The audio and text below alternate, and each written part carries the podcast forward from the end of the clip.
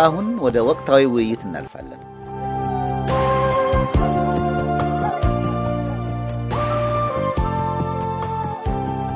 ቅድም ለቅምሻ አሰምተናል። አሉላ ያንተ እንግዶች ናቸው። በምን ዙሪያ እና ስለምን እንደምትወያዩ አስተዋውቀህ ጀምሩ።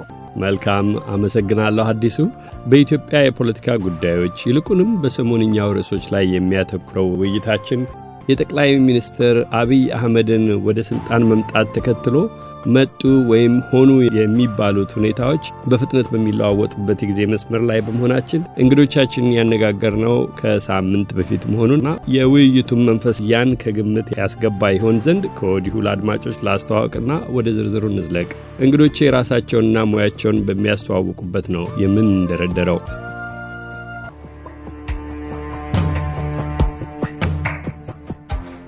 ሀምዳ እባላለሁ ወይም ገብረ ኢየሱስ ሀምዳ ልባል እችላለሁ። እዚህ ሀገር ስኖር ስሜ በደንብ ቀንጨብጨብ ብሏል ለሀገሩ እንዲ match። የምኖረው በዋሽንግተን ዲሲ አካባቢ ነው ከቤተሰቤ ጋራ። ሙያዬ በቢዝነስ ዓለም፣ በንግድ ዓለም፣ በ consulting ሀያ አራት አመት training የሚሰጥ እና በ staff መስክ የሚሰራ company አለኝ። እዚህ ስለተገኘው አሉላ እጅግ በጣም ደስተኛ ነኝ። ወንድሜ አሉላ እጅግ በጣም አድርጌ ይህንን እድል ስለሰጠኝ አመሰግናለሁ።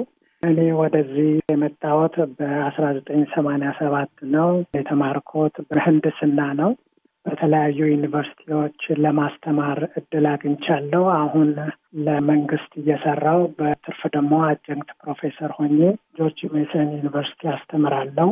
በጣም አመሰግናለሁ ሁለታችሁንም። ውይይታችን ዛሬ ኢትዮጵያ ያለችበትን ሁኔታ የሚዳስስ ነው። በጽሁፎቻችሁ ኢትዮጵያ አጣብቂኝ ውስጥ በገባችበት ጊዜ የሚያነጋግሩ የሚያሳስቡ ሁኔታዎች ባሉበት በተደጋጋሚ የጻፋችኋቸው ጽሁፎች ናቸው መነሻ የሆኑን። ሁለታችሁም ለህትመት ያበቃችኋቸው መጽሐፍት ጽፋችኋል። በየበኩላችሁ ዶክተር አብይ አህመድ ወደ ስልጣን መምጣታቸው ብቻ ሳይሆን የሚቀጥሉትን ምዕራፎች አስመልክቶ በየበኩላችሁ የጻፋችኋቸው ጽሁፎች ይዳስሳሉ። ዶክተር ዘላለም ከርሶ ልጀምር። ግልጽ ደብዳቤ ዶክተር አብይ አህመድ ወደ ስልጣን ከመምጣታቸው በፊት ነው የጻፉት። ይድረስ ለተከበሩ ዶክተር አብይ አህመድ በመጀመሪያ ፓርቲዎ ኢህአዴግ ህዝብን የመስማት መጀመር እርሶም በጠቅላይ ሚኒስትርነት በመሾም ተስፋ እንዲጭር መልካም ምኞቴ ነው ይላሉ። ያ ምኞቶ ዛሬ የያዘ ይመስላል። ዶክተር ዘላለም ዶክተር አብይ የመጡበት አካሄድ የአዋላጅ ባለስልጣን አካሄድ ነው። እንዴት ቢባል ስልጣን ገደል ይግባ ብለው ዶክተር ለማ ራሳቸውን ዝቅ አድርገው ቅደም ያሉት ናቸው። ከዛ አልፈው የቀድሞው ጠቅላይ ሚኒስትር ኃይለ ማርያም ስልጣን ለቀው ዶክተር አብይ ወደፊት መጥተው በመጨረሻ ላይ ባደረጉት ንግግር ዶክተር አብይም ለኢትዮጵያ ለመቆም በንግግራቸው ያወጡበት አድርጌ ነው የምወስደው እና አዋላጅ መንግስት ከመምጣቱ በፊት አዋላጅ ግለሰቦች የታዩበት በመሆኑ ተስፋዬ እውን ሆኗል። ወደፊት ደግሞ ብዙ የሚታይ ነገር አለ። ይህንንም ደግሞ ገልጸዋለሁ። መልካም ዶክተር ጌቦ ደርሶ ልሻገር የምግባር ጥሪ በሚል ርዕስ በግርድፍ ወደ አማርኛ እየመለስኩ ነው። በእንግሊዝኛ ነው የጻፏቸው ጽሁፎች። የምግባር ጥሪ በሚለው በዚህ ጽሁፎ አስቸጋሪ ሁኔታዎች በነበሩበት ይንደረደራሉ። የተሻለ ሁኔታ ለማምጣት በአማራጭነት ምን አይነት እርምጃዎች ሊወሰዱ ይችላሉ? እንደ ግለሰብ ዜጎች ማድረግ አለባቸው። የተሻለ ነገር ቁጭ ብሎ በማየት ብቻ አይመጣም በሚል በተደጋጋሚ ጽፉ ነበር። ትኩረት የምናደርግበት ሶስተኛ ጽሁፎን ነው። እስኪ እርስዎም በአጭሩ የአጣብቂኝ ምናልባትም ወደ ተሻለ ሁኔታ የሚሄደው መንገድ ጀምሮ ይሆናል ያስባለዎትን ሁኔታ ይግለጹልን እስኪ። አሉላ አመሰግናለሁ። እንደ አሁን ዶክተር ዘላለም ከተናገረው በጣም ደስ ያለኝን እንደው ከዛ ብነሳ አዋላጅ መሪ፣ አዋላጅ መንግስት የሚል ቃል ተጠቅሟል። በጣም የተመቸኝ አባባል ነው። ያም ማለት እንግዲህ አዋላጅ ማለት አንዲትን ሴት ካዋለደ በኋላ ዝም ብሎ እዛ እንደው ቁጭ የሚል ሰው አይደለም። አዋልዶ ዞር የሚል ማለት ነው እና በዛ ትርጉሙ እንያዝና የኔ ነጥብ ምንድን ነው አሁን የኢትዮጵያ ጉዞ ስኬታማ የሚሆነው ዶክተር አብይ ከሚያደርጉት ይልቅ እኛ በምናደርገው ነው በሚል ነው መንደርድራዬ። ያንንም ስል አንደኛ ነገር የጽሁፌ ዋና ሲም ምንድን ነው እንደ ዋና እንደው ቀስቃሹ ሀሳብ ከጀርባ ያለው አንድ ፍቅር ብዙ ድምፆች በሚል ሲሆን አንድ ፍቅር የሚያሰኘው አንድ ዓላማ ያለን ህዝቦች ማለት ነው። ያም ማለት በእኔ አይን ብዙዎቻችን እንስማማለን የምለው ምንድን ነው ኢትዮጵያ ማለት የወደፊት ኢትዮጵያችን የፖለቲካ እስረኛ የሌለባት ኢትዮጵያን imagine እንድናደርግ ነው። በዛ ብዙዎች ኢትዮጵያን ይስማማሉ ባይ ነኝ።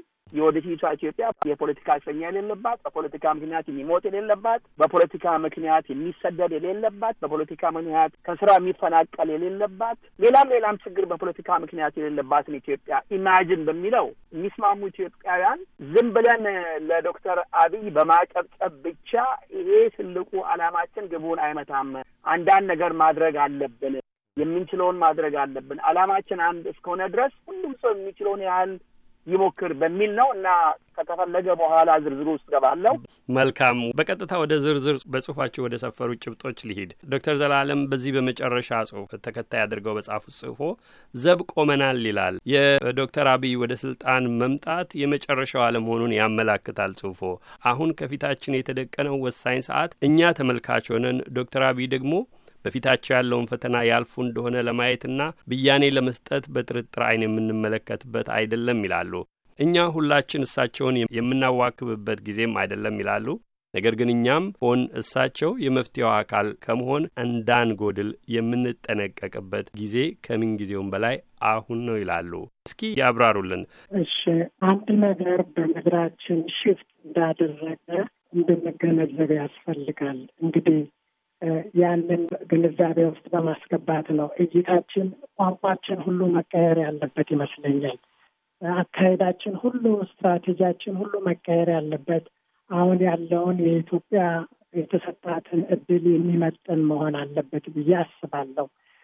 አዋላጅ መንግስት ማለት ስልጣንን ለህዝብ የሚሰጥ ማለት ነው። ለመጀመሪያ ጊዜ ስልጣንን ለህዝብ የሚሰጥ ነው። በእኔ ሂሳብ እስካሁን ያሉት የኢትዮጵያ መንግስታት በሙሉ ንጉሶች ናቸው። ንጉሶች ናቸው ነው የምለው። በሁለት አይነት መንገድ ነው ወደ ስልጣን የሚመጡት። አንድ በአመት ይመጣሉ፣ ሁለተኛ ደግሞ በውርሻ ይመጣል። የንጉስ ልጅ ንጉስ ይሆናል። አሁንም የኢህአዴግ ልጅ መንግስት ይሆናል። በሁለቱ በውርስ ወይ በአመት ንጉሶች ይፈጠራሉ። ነገር ግን አንድ መንግስት የሚታደል አለ። በእድሜ በኢትዮጵያ lifetime አንድ ብቻ ነው መንግስት በአዋላጅ የሚሆን መንግስት አንድ ብቻ ነው። ያም መንግስት አዋላጅ የሚሆነው ህዝብን ባለስልጣን፣ ህዝብን ንጉስ አድርጎ ህዝቡ ደግሞ መንግስትን አገልጋዩ የሚያደርግበት ነው። በምርጫ መንግስትን አገልጋዩ የሚያደርግበት ነው። አሁን ያለው እድል ምንድን ነው ቢባል ይሄ መንግስት አዋላጅ መንግስት ለመሆን መንገድ የጀመረው አዋላጅ የሆኑ ባለስልጣኖች ስለተነሱ ነው። ዶክተር አብይን ጨምሮ ሌሎቹም በቁጥር ጥቂት ቢሆኑ እውነት ታሸንፋለች፣ ሀቅ ታሸንፋለች። መልካም የሆነ ነገር፣ ብሩህ የሆነ ነገር፣ ትክክል የሆነ ነገር፣ የህዝብ የሆነ ነገር ያሸንፋል እና አሁን ያየነው ነገር እንደዚህ አይነት ነገር ነው። እነዚህ ሰዎች እነዚህ አዋላጅ ግለሰብ የሆኑ ሰዎች አንድ ነገር ነው ያደረጉት። ተሀድሶ አላደረጉም። ራሳቸውን አልቀየሩም። ወደ ራሳቸው አልተመለከቱም። ምንድን ነው ያደረጉት? ህዝብን አዳመጡ። ህዝብን ሰሙ። ህዝብን ሲሰሙ አንድ ነገር ነው ያደረጉት። አዋላጅ ለመሆን ስልጣን ገደል ይግባ የሚያሰኝ ደረጃ ላይ ደረሱ ማለት ነው። አሁን ግን ህዝብ ስልጣን የሚያገኘው መንግስት ሲሰጠው ነው እና አሁን ያለው መንገዱ ተጀምሯል። መንገዱ ተጀምሯል። ግን ወንድሜ ዶክተር ጌብ እንዳለው በዶክተር አብይ ብቻ የሚሰራ አይደለም። የእኛም ስራ ይፈልጋል። እንዴት ማለት ጥሩ ነው። እስካሁን ድረስ ያለው መንግስት እንደ ንጉስ ከሆነ እስካሁን ያሉት ከመንግስት ውጭ ያሉት በሙሉ ተቃዋሚዎች ናቸው። ለምን በሉኝ፣ ቅድም የተባለው አንድ ነገር አለ። አማራጭ ሊሆኑ አይችሉም። አማራጭ ለመሆን አንድ የውጭ ፓርቲ አማራጭ ለመሆን ዲሞክራሲ መጀመሪያ መኖር አለበት። በዲሞክራሲ ውስጥ ነው አማራጭ ለመሆን chance ያለው። በአዋላጅ definition ካየነው ኢትዮጵያ ውስጥ ዲሞክራሲ አለ ወይ ካል የዲሞክራሲ definition ን ካየን እያደገ ነው ካል የሚያድግ ነገር የተወለደ መሆን አለበት፣ ያለ ነገር መሆን አለበት። ዲሞክራሲ የለም ነው የሚባለው። አለ የሚባለው መቼ ነው? አለ የሚባለው አሁን የተጀመረውን እነዚህ አዋላጅ መንግስት ለመሆን ራዕዩ አድርጎ የአሁኑ መንግስት እነዚህ የተጀመረው ስራ አንደኛ ኢኮኖሚ ሳይሆን አንደኛ አዋላጅ መሆን ነው። አዋላጅ መሆን ስልጣንን ለመስጠት አንደኛው ዲሞክራሲ ነው ማለት አለበት። ኢኮኖሚ ሁለተኛ። የሚገርመው ነገር ኢኮኖሚ ሁለተኛ ሆኖ ዲሞክራሲ አንደኛ ቢሆን ኢኮኖሚው ከአሁኑ በፊት የበለጠ የሚመነጠቅ ነው።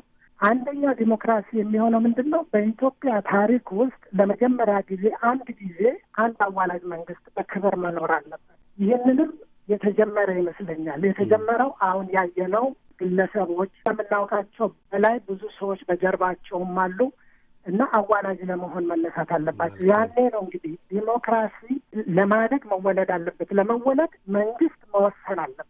ዶክተር አብይ ንግግር ስለ ዲሞክራሲ አዋጅ ነው ያወጁት። ቃል ሰጥተዋል። ይሄ ነው ኢትዮጵያን የሚመጠን ኢትዮጵያ የሚገባት ይሄ ነው ብለው አዋጅ አውጀዋል። ያ ነው እንግዲህ አሁን ሊወለድ ነው ዲሞክራሲ። ዲሞክራሲ ሲወለድ ተቃዋሚ የተባሉት አማራጭ ይሆናሉ። ተቃዋሚ የነበሩት አማራ አማራጭ የሆኑት ደግሞ ተባባሪ አዋላጅ ይሆናሉ። ያሉት ተቃዋሚዎች በአሁኑ መንገድ እነዚህን ተቃዋሚዎች ተፎካካሪ ብንላቸው ውሸት ነው። አማራጭ ናቸው ብንላቸው ውሸት ነው። መቼ ነው እውነተኛ ፎካካሪ እውነተኛ አማራጭ መሆን የሚችሉት? ዲሞክራሲ ሲኖር የሚወዳደሩበት የሚፎካከሩበት አማራጭ ሀሳብ የሚያቀርቡበት መድረኩ መስኩ ሲኖራቸው ነው የሚሉት ዛሬ ስለሌለ እያሉ ነው። አዎ ሲኖር ነው። አለበለዚያ ያ ምህዳሩ ቢኖር ለመተባበር ይቀናቸዋል። ሀሳብ ላይ focus ያደርጋሉ። መንግስት ለማነጣጠር እና ዴሞክራሲ ስጠን ስጠን ማለት ላይ ይተውና ሰብአዊ መብት ማለትም ይተውና ይጀምራሉ። በሀሳብ ዙሪያ መሰብሰብ ይጀምራሉ። አሁን ግን ተቃዋሚ ነው መሆን ያለባቸው።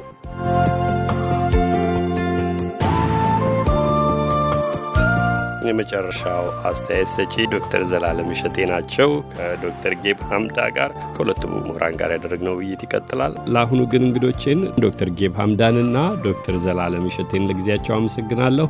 እግዜር ይስጥልኝ።